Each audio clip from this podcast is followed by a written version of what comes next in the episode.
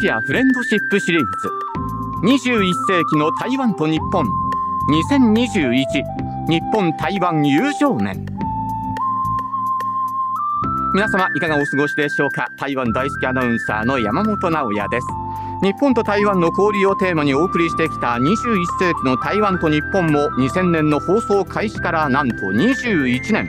おかげさまで今年も日台友好についてさまざまな角度から皆様にお届けしておりますさあということで今回もですね頼りになるお相手はこの方だけほう、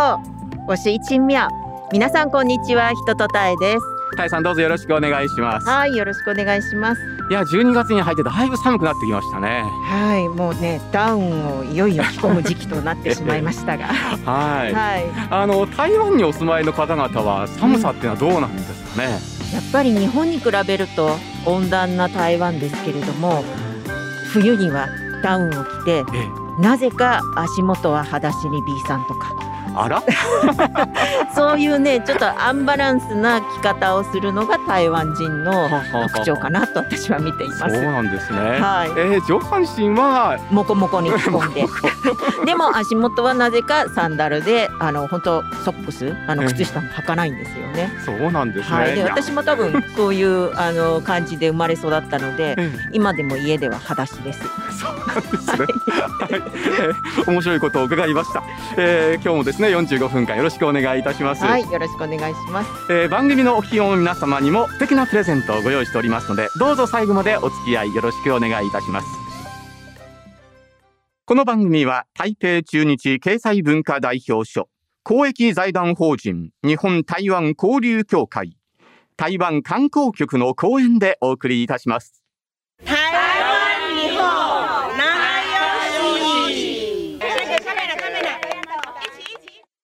さあ、それでは、リスナーの皆様からいただいたメールをご紹介いたしましょう。タイさん、お願いします。はい、ではまず1つ目から、えー埼玉県の永井道風さんえー毎回楽しみに聞いています台湾の方々の多様性に対する考え方についてとても興味深く拝聴しましたまた山本直也さんの進行も競馬中継とは一味違うワクワク感があってやっぱり台湾に行きたいなぁと思ってしまいます すごい嬉しいお便りですね本当ですね、ワクワク感がありますからね。うん、やっぱり全然違うんですかね、競馬中継の時ねえので台湾に行きたいななと思っていただけるならそれはもう本当何よりだなと、ね、成功ですよね。そういうふうに思います ねはい、さあもう一つ行きましょうかこちらはは北海道の佐藤さんです、えー台湾は亡き父が仕事で赴任した場所であり歌手人と陽さんのファンで台湾のことはいつも気にしていますということですうん嬉しいですね。ね ね、妹に伝えます。はいね、あの、タエさんも妹さんと台湾のことをお話ししたりとかされることあるんですかそうですね。最近台湾に帰れてないので、うんよくするのが、あれお姉ちゃんなんか台湾のあの香辛料家にまだあるとか、そういうこと言われてあるよって言ってこう持って行ったりとかしてますね。 そうなんですね。はい。はい。まあ、台湾にお家があるわけですもんね。そうですね。うんはい。なのでね、やっぱり帰れてない分、そうんの台湾の味というのが恋しくなっているので、あーまあ今は日本のお家で台湾の味を、えー味わっている感じです。まあ、それも一つのふるさとの味ということになるのかもしれないですけれどもね。はい。さあ、今回はですね、えーそういったタエさんと同じように、台湾が故郷でもある直木賞作家の東山明さんにお電話で番組にご参加いただきます。東山さん、今日はよろしくお願いします。よろしくお願いします。よろしくお願いします。よろしくお願いします。さあもう台湾ファンの皆様にはですねおなじみかとも思うんですが改めてこのお二方の横顔を簡単にご紹介させていただきますまず東山明さんは1968年台湾台北市に生まれ9歳の時に家族で福岡に移住しますえー西南学院大学経済学部を卒業され航空会社関連企業勤務の後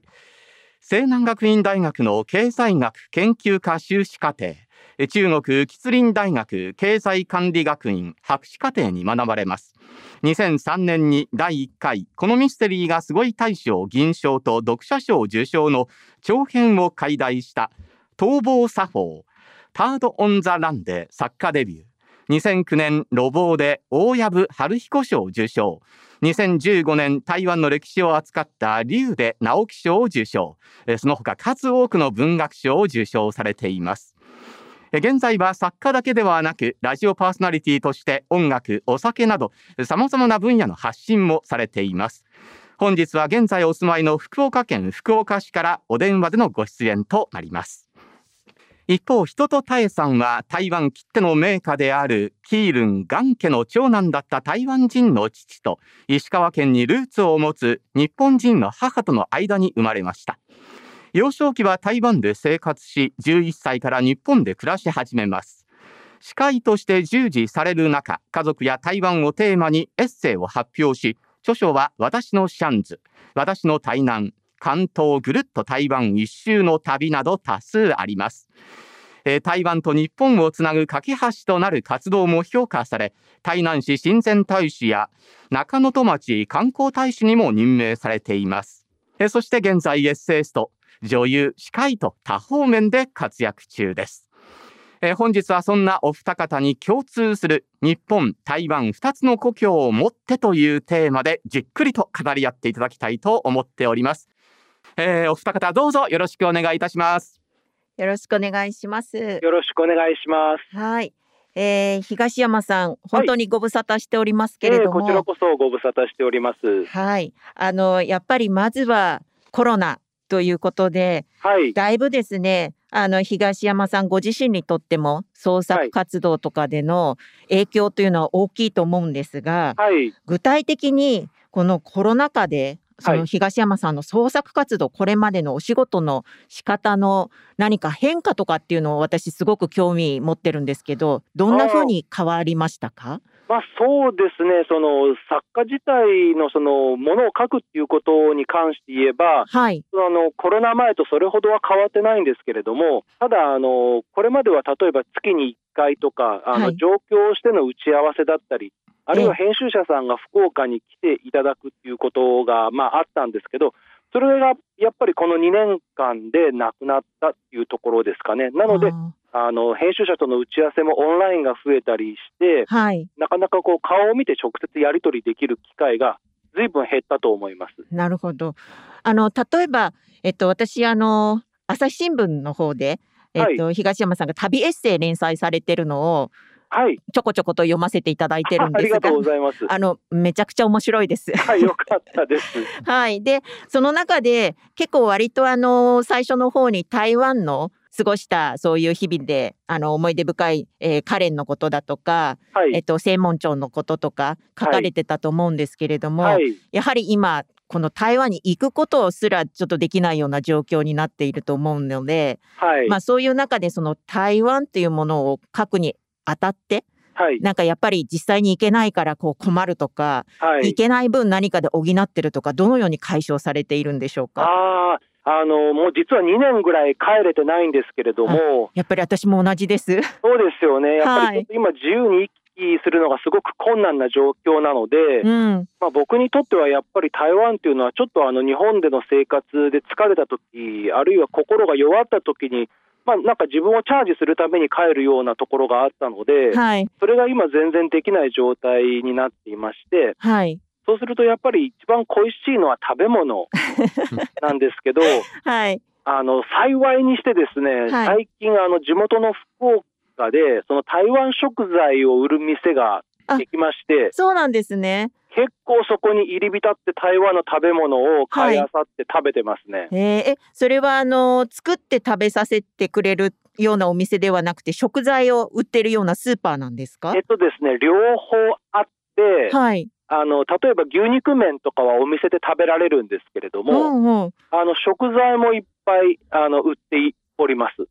そうなんですね。はい。結構本場のものですか？そうですね、台湾から多分輸入しているやつだと思います。うーん。例えばですけど何を買われるんですか？えっとですね、日本語でなんて言うんだろう、あの豚肉の団子のコンワン、ああ、はい。なんて言えばいいんですか、豚肉団子みたいなやつ。うん そうですね。なんかあとミートボールみたいな台湾版ですよ ね。そうですね、はいあとはやっぱりあのこれもなんて言ったらいいかわかんないんですけどあの豆腐を干したやつとおかんああ、はい。日本語にないか干し豆ら腐なんて言っていいかわかんない。とおかん、なんですよ。干したお豆腐の、それ切ったりとかして。あそのうですね。あの切ったり煮たり、はいこ昆布とか卵とかと一緒に煮たりとかして、ルーウェイっていうやつですそねう。でじゃあすね。そういうものがやっぱり恋しくなったりしますね。東京でもね、だいぶその台湾の、あの、そういう麺線専門のお店だとか。やっぱりいろんな台湾の食を出すようなお店が増えています。そうなんですか。はい、いいですね。福岡ないですね。そういうお店そは。こまではないんですね。はい。じゃあぜひあの何かの時には東京に上京していらして 食べに来そてくしてださ食べい。たいですね。はい。あとねあの東山さんの作品の中にもよく出てくるあの朝ごはんはい。ヨウティアウとトウちゃんです ね豆乳とは揚いげパン、あれの専門のお店とかもすごいたくさんできてるんです。そうなんですか。 はいなんかね台湾式朝ごはんっていうのが今ちょっとしたそのタピオカの次に来てる東京でのこのブームみたいな感じで。へえ、割と本当に本場の味がもう手軽に楽しめます。羨ま しい。僕はあの、ヨーティアオをはい。ネットで調べて自分で作ってみようとさえしたんですけど、全然うまくできないんですよ。 それは膨らまなかったりとかです膨からまなかったり、できたとしてもなんかこう、変なドーナツみたいになっちゃったりして。なんか苦労してる様子がちょっとあの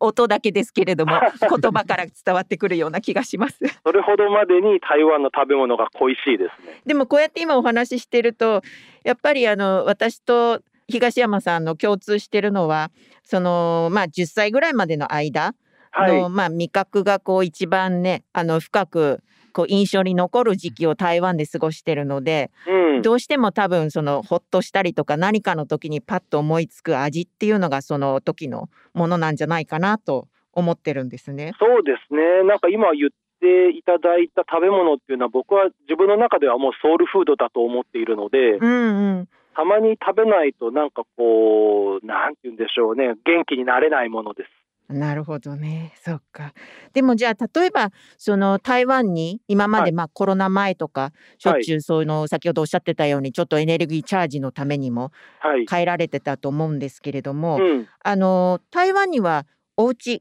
ご自宅とか何かはまだ残ってらっしゃるんですかええ、あの親戚がみんな台湾にいるので、はい。あの台北の祖父母の家はもうないんですけど、その近くにおばが住んでいて、まはあい大体帰ったらおばの家に厄介になっている。あそうなんですね。はい、じゃあ台北を拠点として、まあいろいろと回る感じでしょうか。そうですね。まあ基本的に台湾に帰るとすると台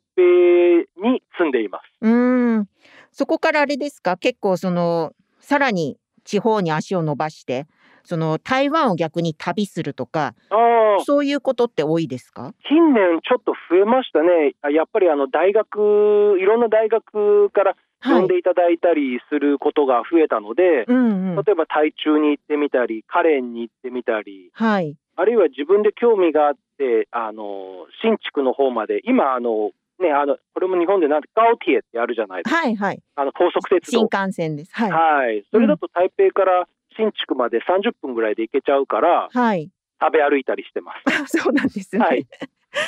そうか。そうすると小さい頃はそこまでいろんな地方には行かれた覚え印象とかはないですか？そうですね、小さい時は、もう台北ばっかりだった気がしますね、せいぜいキールンぐらいまでですかなね。るほど。それなんか結構私と似てますね。あそうでしたか。はい。はい私もやはり子供の頃というともう台北と本当にキールンぐらいで、うん、やっぱり大人になってから、まあ、逆に台湾のいろんな地方都市を旅して初めてそういうなんて言うんだろう台湾を発見するっていうような確かに、僕もそんな感じですね。あやはりそうなんですね。はいなんかその行った地方都市の中で特に印象残ってたりとか好きだなとかなんかこうインスピレーションもらってこれを作品にっていうような場所ってありましたかあーそれはやっぱりあの2年前に、はいこれもあの大学に呼ばれて行ったカレンに2週間ほど滞在したんですけれども、はい意外とあの、まあ、日本統治時代のうん名残が残っていたり、はいあるいは東海岸の方なので、うんもうちょっと下っていくと、ちょっとあの、なんていうんでしょう、台湾の中でも若干エスニックな文化が残っているはい地方に出たりするので、はい。次にもしその行き来が自由になって旅ができるとしたら、はい。あの東海岸の方をゆっくり回ってみたいなと思ったりしてます。そうなんですね。であとはあの島とかに行ってみたいです。うーん。あの乱用そ乱うですそうです用とかとそういうのですよね。ははい。い行っはい。たあことのないんで、すごく東山さんに合ってるような気がします。本当です。はい。 ななんんかかのんびりね、旅あしてみのたいです、男のロマンというか、海の海洋民族の。あの荒々しさとか、はい。そういうのがすごく感じられるところなので。もう、はい、なんかその。東山さんの作風というか作品にそういうのが登場するとなんか面白いなって今勝手に想像してみました。早く自由に行けるようになるといいんですけどね。そうですよね。そうか。まあ今そうやって私も本当に自由に行き来したいなと思ってるんですけど、まあ幸いなことにえっと日本では今やはりその食だけでなくて台湾のそういう文学というのもちょっとしたブームになってると思うんですよね。はいはい。はい、でなんか割とあの東山さんが帯で書かれたりとかあのしてらっしゃるものとかもあって、はあい。の五名駅さんのあ本はい。はい、あとあの菅陽明さんとか、はいはい。まあ何人かその日本でも割と何冊も出してらっしゃる台湾人の作家さんがいらっしゃると思うんですがはい例えば東山さんがあの読んでとかはい。こう影響を受けたりとかこれからこの人来るぞみたいな何かそういう方っていらっしゃいますかそうですね。今おっしゃっていただいた、例えばご名記さん、あの先ほどちょっと彼に滞在したってはいあの言いましたけれども、それはあのご名記さんの大学に呼んでいただいたんですよ。あそうだったんですね。ええで、はいご名記さんはまあこれから来るぞというよりもすでにこもううはい、もう知名度もあって、はい、うんもうすでに皆さんご存知の方だと思うんですけど、そうですよね。その辺はやはり面白いなって思いますかそうですね。作あとはそうですね。僕今ちょっと本棚を見て話してるんですけど、品はいえーこの方は多分ご弁益さんのなんて言うんでしょう、えー教え子なんじゃないかと思うんですが、はいえーっと日本語発音でなんて言うんだろう。リンユー德あリングサイドですかそれあもリしンかグしてサイドです。あ 私あのその方の本もちょうど読みましたあ、はいそうです。このリンユー德の本も面白いですし、うんまあ、僕あとそうですねカン・ヤオミンさんも好きですしはい、うーんああのーこれまだあるのかなリアンリアンリリアアンっンていうあはいはいはいそのの本方も好きですねなるほどなるほどはいへえでもあれですよねご名記さんのあの歩道橋の魔術師とかあの今ドラマになるなってますよねそうですねもうもうやったのかなうんのそうあでのすこよのね間台湾に帰って今2年前ですけどご名義さんとお会いした時にちょうど確かあの制作中ではいはいあの今はなきあの中華中華少少女女そうですよね、はい、中華少女のあの CG を見せてもらったんですけどへえすごく素晴らしい再現率ではいまさに僕が知っ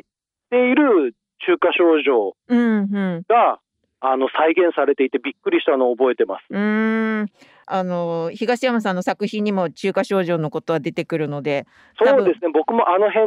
であの台北の家はあの辺にあったのではいあの正門町とかはまあ遊び場だったって言ってもいいと思うんですけど、うんうん、うん、中華少女でもよくあのレコードとか買いに行ってましたね。へえそうなんですその頃から音楽お好きだったんですねそうですね、もう小学校高学年ぐらいの時から、はいよくカセットテープとか、当時はカセットテープだっうんたうんんで、はい、あとレコードとか買ってましたね。えーその時日本語の歌とかも買われてたんですかいや、日本語の歌はですね、買ってなかったですね。うーんその時からなんかかっこつけて洋楽聴いてました。うんうんうんね、なんか東山さんっていうとこう洋楽とかあの、まあ、向こうの映画っていうようなイメージがあるんですけれども、はい、はい、さっきあのプロフィールのところでもお酒とかがお好きっていうふうに紹介してましたがはい、あのテキーラ大好きなんですよね。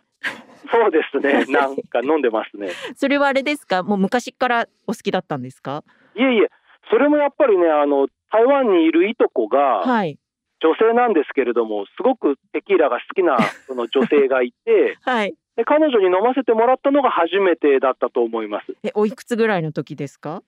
でもそれは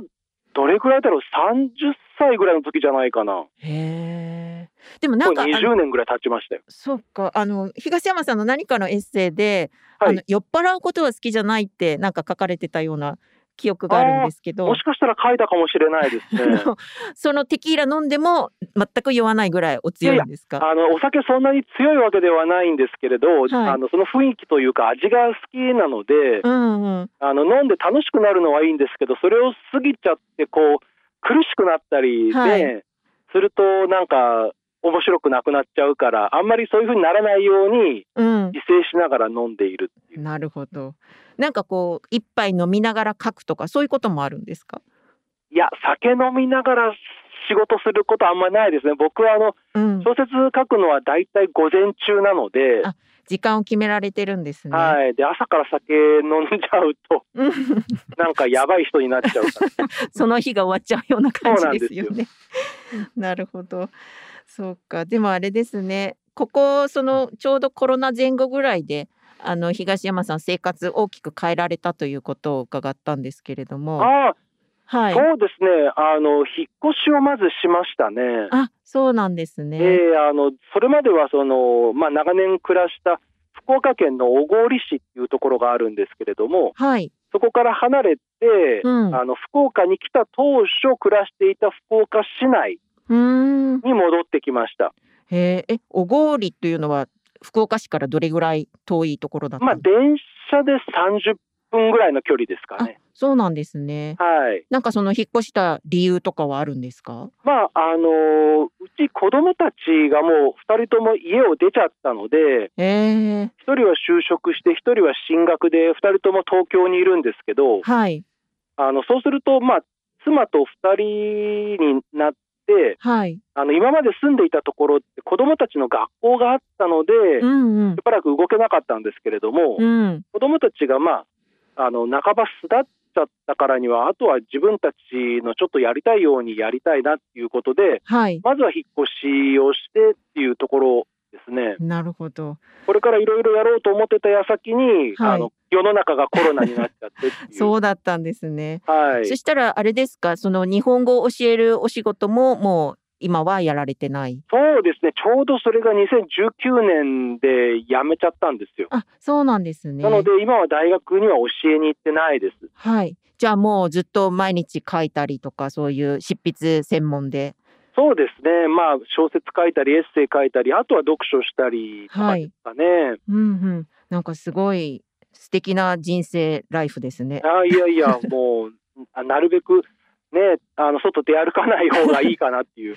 そうか。でもあれです。さっきあのおっしゃってた小説書いたりエッセイ書いたりっていう中であの私最近読んだのでは東山さんのエッセイのあの越境っていうのがすごくあの好きでした。ああ、ありがとうございます。はい。まあ小説はもちろん全く違うジャンルというかエッセイと違ってエッセイではもう東山さんそのものがあのなんて言うんだろうその文字を通して手に触れ触れることができるようなああ感じなのですごくそのあ東山さんってこういう人なんだっていうのは初めてそのエッセイを読んでちょっとその断片が分かったような感じがして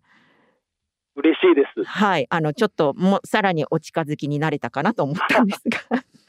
が はあいでのも今おっしゃっていただいたあの越境って日本語でも一応「ゆえちん」っていうルビが振ってあるんですけど、うん台湾版を出させていただいててはいであの役者がリー・コトミさんなんで すよ。そうですよねはい、でリー・コトミさんはその後芥川賞を取って、まあ、今もメールのやり取りとかははいするんですけれども、彼女のやっぱり台湾語訳がすごいいいっていうふうに、うんうんあのうちの親戚中で話題です。ああそうだったんですね、はい、へ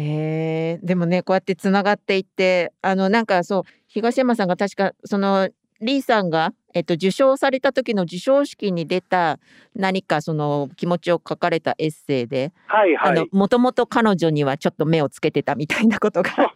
初めて会った時からなんて日本語がうまいんだろうって思って て、 そうですよね。はい、でもあの私もちょっとお仕事でご一緒させていただいたことあるんですけれども、はい、はい、もう完全にあれですよねねネイティブというか母国語を日本語として扱ってるような感じですうん、もうあよんね。な語学センスのある人がいるんだと思ってはい、そうか。びっくりしました。そうリーさんがあの訳されたんですね。そうなんですよ、はいありがたいことに。でもねあのリーさんもまあ東山さんと同じバックグラウンドで共に両親ともに台湾にルーツがあってで日本に来たで日はい本語で書いてるっていうところははい共通してると思うんですけれども、全く全然あの違うジャンルの小説を書かれますよね。そうですね、うん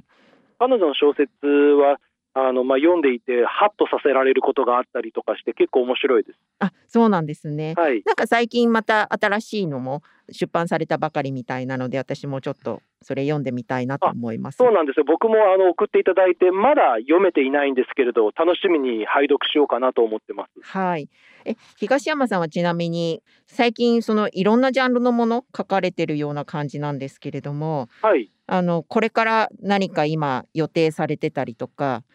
こういうものを書きたいみたいな何かありますか。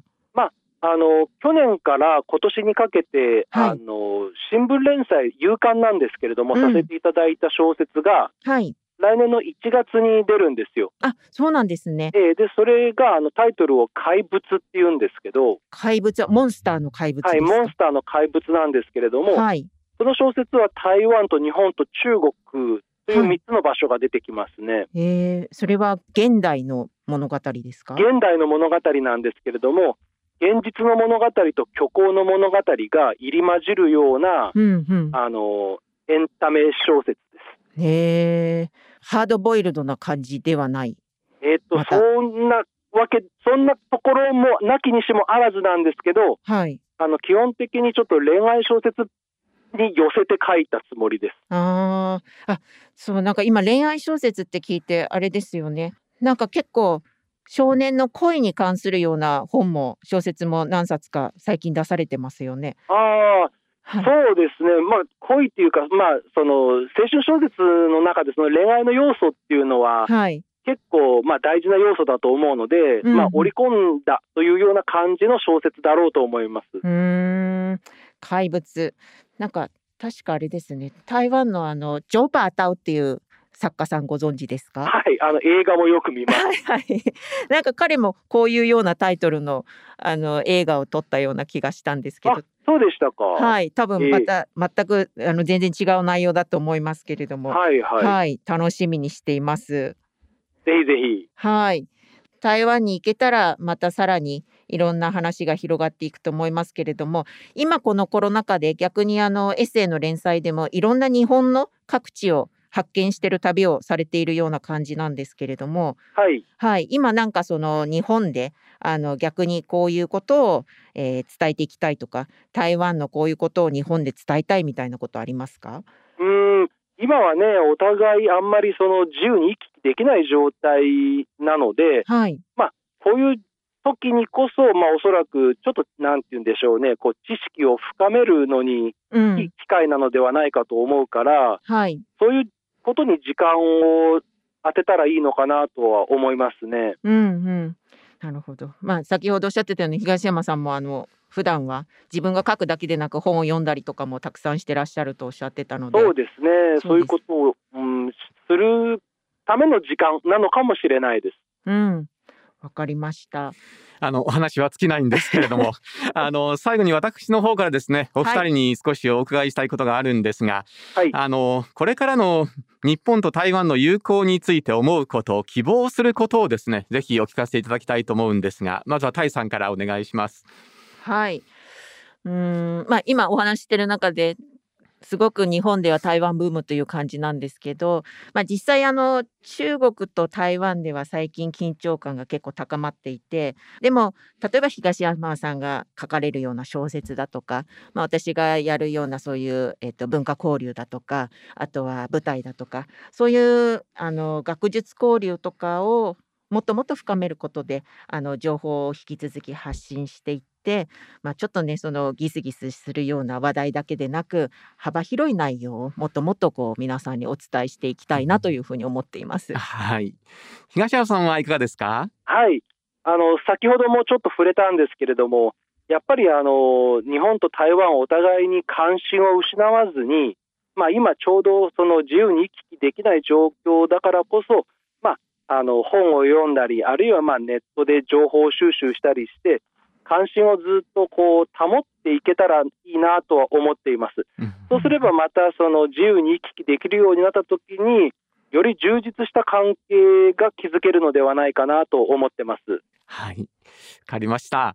えー、今日は貴重なそして楽しいお話を、えー、いっぱい聞かせていただきました本当にありがとうございましたありがとうございました、はい、ありがとうございましたありがとうございます、えー、作家の東山明さんと人とたえさんの対談をお届けいたしました台湾日本仲良しさあ、続いては台湾ロスを癒していただきましょう。えー、今回はですね、建物そのものから台湾の街角を再現というね、えー、東京文京区にある台湾料理のオルソーをご紹介いたします。リポーターは前回に引き続き歌手の長澤薫さんです。皆さんこんにちは長澤薫です今私白山駅から住宅街に入った今話題の台湾料理店のオルソーというお店に伺っております外観が本当にこうレトロな雰囲気バンバンでもう多分昔こういったお家があったんだろうな台湾にはという感じムンムンなんですけれどもはい、えー、中に入ってみるとすごくシンプルでカジュアルな誰でも入りやすい1階がこうビアバーですで2階がお食事ができるゆったりとしたスペースが広がっとって今あのちょうどお昼時ということで女性のお客様たくさん入って今もぐもぐタグとなっておりますオルソーさんのオーナーに来ていただきました、えー、近藤と申しますこちらあの白山の駅からすぐですけれども、はい、住宅街にポツンとまたこうレトロなね風のこう台湾の台湾料理店がポコンとこう出てくるんですが、まあ、台湾の古民家のようなあの、まあ、世界観をちょっと表現できる物件を見つけましたので、はい、佇まいの台南のような台南の古民家のようなものをちょっと作りたくてでまああのここに再現しました。 1階の窓枠のところにこう鉄格子のような台湾ならではのありましたけど、はい、あちらは、そうですね、まあ、あれはもともとなかったんですけども、はい、あちら用意することで、はい、まあ、少し台湾の住宅のあの表現ができるかなと思って、まあ、群馬の職人さんに鉄を曲げて作ってもらいました、はいなるほど1階はねちょっとこうビアバーのような感じであのお酒を飲むスペースって感じですかねはいえーとまあ、クラフトビールを、まあ、あの常時5タップ5種類用意してるんですけども、はい、まあ、台湾料理とすごくまあ相性のいいビールを、はい、まあ揃えてます。なるほど、はい、えー、お店のおすすめメニューはどういったものがありますかそうですねワンタンと水餃子は全て手作りで皮から作ってますので、うん、そちらをぜひ、まあ、必ず一品召し上がっていただければなと思っております今あの私餃子とそれからワンタンの方いただいたんですけどもワンタンも餃子も具だくさんでプリプリって感じでしたけれどそうですね、はい、あのまあ皮を召し上がっていただくっていうよりかは中のこう具をしっかりと味わっていただくことによって、まあ、満足感も得られるかなと思っております、はい、今ご用意しているメニューですとあの腸詰めに使っているマーガオというスパイスはあの台湾のカレンに収穫に行って、はい、で今はあの原住民の方から送っていただいて使用してますので、まあ、日本だとなかなか味わえない料理を提供してますあのお客様の層と言いますとどういったお客様が、まあ、あの住宅街でもあるので、まあ、居住されてる方もそうですし、はい、あとはまあ SNS ですとかそこでこう見つけてくださるお客様が多いんですけども、はい、まあ、大体女性のお客様やはり台湾好きな方も多いので、はい、とてもうちでも多いです、うん、今ね台湾に行けないのでやっぱり台湾の味恋しい台湾ロスの方たくさんいらっしゃると思うんですけどもそういうお客様にぜひ来ていただきたいですよね。そうですね、まあ、台湾と日本のまあいい関係値もありますので、まあ、これからも日本中ですね、はい、あの必要とされれば作っていきたいなと思っておりますはいリスナーの方も楽しみ本当にカジュアルに台湾料理を味わっていただけますよねどうぞ一言メッセージお願いします当店そのクラフトビールとナチュラルワインもご用意してまして、まあ、通常のその台湾料理屋さんですと、まあ、紹興酒ビールっていう方が多いんですけどもぜひそのいったお酒と一緒に楽しんでいただければよりあの台湾を楽しめるのではないかなと思っております。はい、皆さん台湾に行かなくてもオルソーさんでならではのお料理を楽しみにいらしてください。今日はありがとうございました。ありがとうございました。さあ、それではここで、リスナーの皆様からいただいたメールをまたご紹介しましょう。タイさん、お願いします。はい、えー埼玉県の山ちゃんさんからです。台湾の鉄道旅や駅弁のお話を興味深く聞かせていただき、台湾への思いがまた一段と強くなりました。コロナが落ち着いたら台湾へ絶対行きます。ああ、決意表明ですね。ね はい。 え、でもね、やっぱり駅弁っていうのはね、うん、大人気ですよね。そうですうね。ん、あの、電車に、というかね、汽車に揺られながらね、うん食べるあの、はいお、弁当は、何とも言えないものがありますよね。はい、本当に早く行きたいです。本当ですね。さあ、もう一つ行きましょう。こちらはですね、千葉県のチャンチーさんからです。ありがとうございます。えー海外旅行で初めて双子姉妹で訪れた場所が台湾です。不安もありましたが、台湾の方は優しく穏やかな印象でした。街並みも素敵で、建物や屋台、神社やお寺はまた訪れたいなと思わせてくれました。ランタンフェスティバルにも行き、素晴らしいランタンをたくさん見て圧倒されたので、またぜひ行きたいですということですね。うんランタンフェスティバルに行かれたんですね。ねえ、何年前だったんですかね。うねえ。ん、本当あのこれ毎年ね、はいやってるものなんですけれどもうん場所をね、ところどころ変えてあのやっていくのでええまたその町に行く楽しみもありますし、そうですね。うん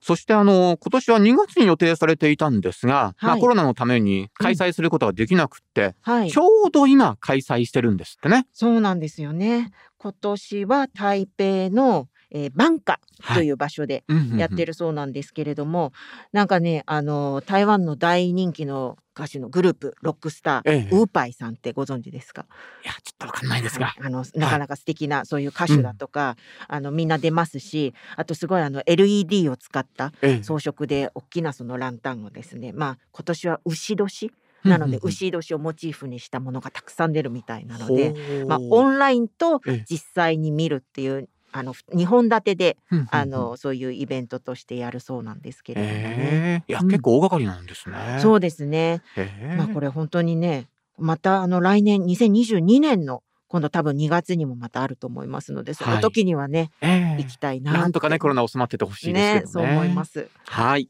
さあ、一日も早く思い立ったらすぐ台湾へ行ける日が来ればと願いながら、えー今はですね、台湾観光情報をチェックしてください。えー台湾観光局のサイト、いろいろ遊び台湾通信では、えー食やイベント、美しい自然風景など嬉しい情報が満載です。ぜひ検索登録してみてください。さあ、そしてお待たせいたしました。お楽しみリスナープレゼントのお知らせです。えー今回は台湾観光局より3種類の大部屋刺繍ワッペンをセットで1名の方秋保台湾鉄道ミニ鉄道新化1001号を1名の方にプレゼントですご応募ははがきに住所氏名電話番号と必ず番組へのご感想ご希望商品名をお書きの上郵便番号105-8565ラジオ日経21世紀の台湾と日本係までお送りください。また番組ホームページからもご応募いただけます。締め切りは12月31日金曜の決心有効です。皆様からのご応募をお待ちしています。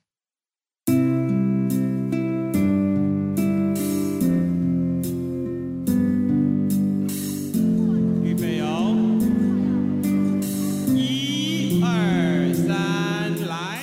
さあ、あっという間にお別れの時間が近づいてきました。タイさん、今年もお付き合いいただきましてありがとうございました。はい、あっという間でした。はい。うんねあの、今回は東山さんとの対談でしたが、はい、あの本当に久しぶりにあのお声聞けてすごく嬉しくて、いろんなことをお話しできて、やっぱりあの二人とも多分台湾愛というのがあの人一倍強いと思いますのでええ、早く行きたいなってお話しながらつくづく思いましたね。そうですね。はタイさんもね、またまた来年も忙しくなってくるんじゃないですか。はい、あのまあ今年本当は、んあの台湾で舞台をやるはずだったんですけれども、やはりコロナでちょっと実現できなくて、まあ来年の7月にそれがまた再演されることが決まりました。はい、で7月にその舞台「時効の手箱」というものが、えー台北台中台南の3都市であの上演されますのでええその時にはきっと日本からも多くの方がいあの行き来できるようになってると思いますので、ええー私もあの出演しますのでぜひ皆さんとお会いできたらなと思います。えいやー本当に楽しみですね。はい、ええみんなねみんなで行けるといいですね。うん、ねあのね本当にもう台湾ロスと言わずに今度は本当にあの生の台湾を楽しめるようにしたいと思います。存分にね、楽しんでねいただきたいですね。えー、タイさんどうもありがとうございました。はい、ありがとうございました。さて次回の放送は来週12月27日です今年の締めくくりの放送となります日本では IT 大臣として有名な行政院政務委員のオードリー・タンさん芥川賞作家の、えー、李琴美さんにご出演いただきます皆様次回もどうぞお楽しみにお相手は山本直也と人とたえでした。それでは再戦この番組は台北中日経済文化代表所公益財団法人日本台湾交流協会台湾観光局の講演でお送りしました。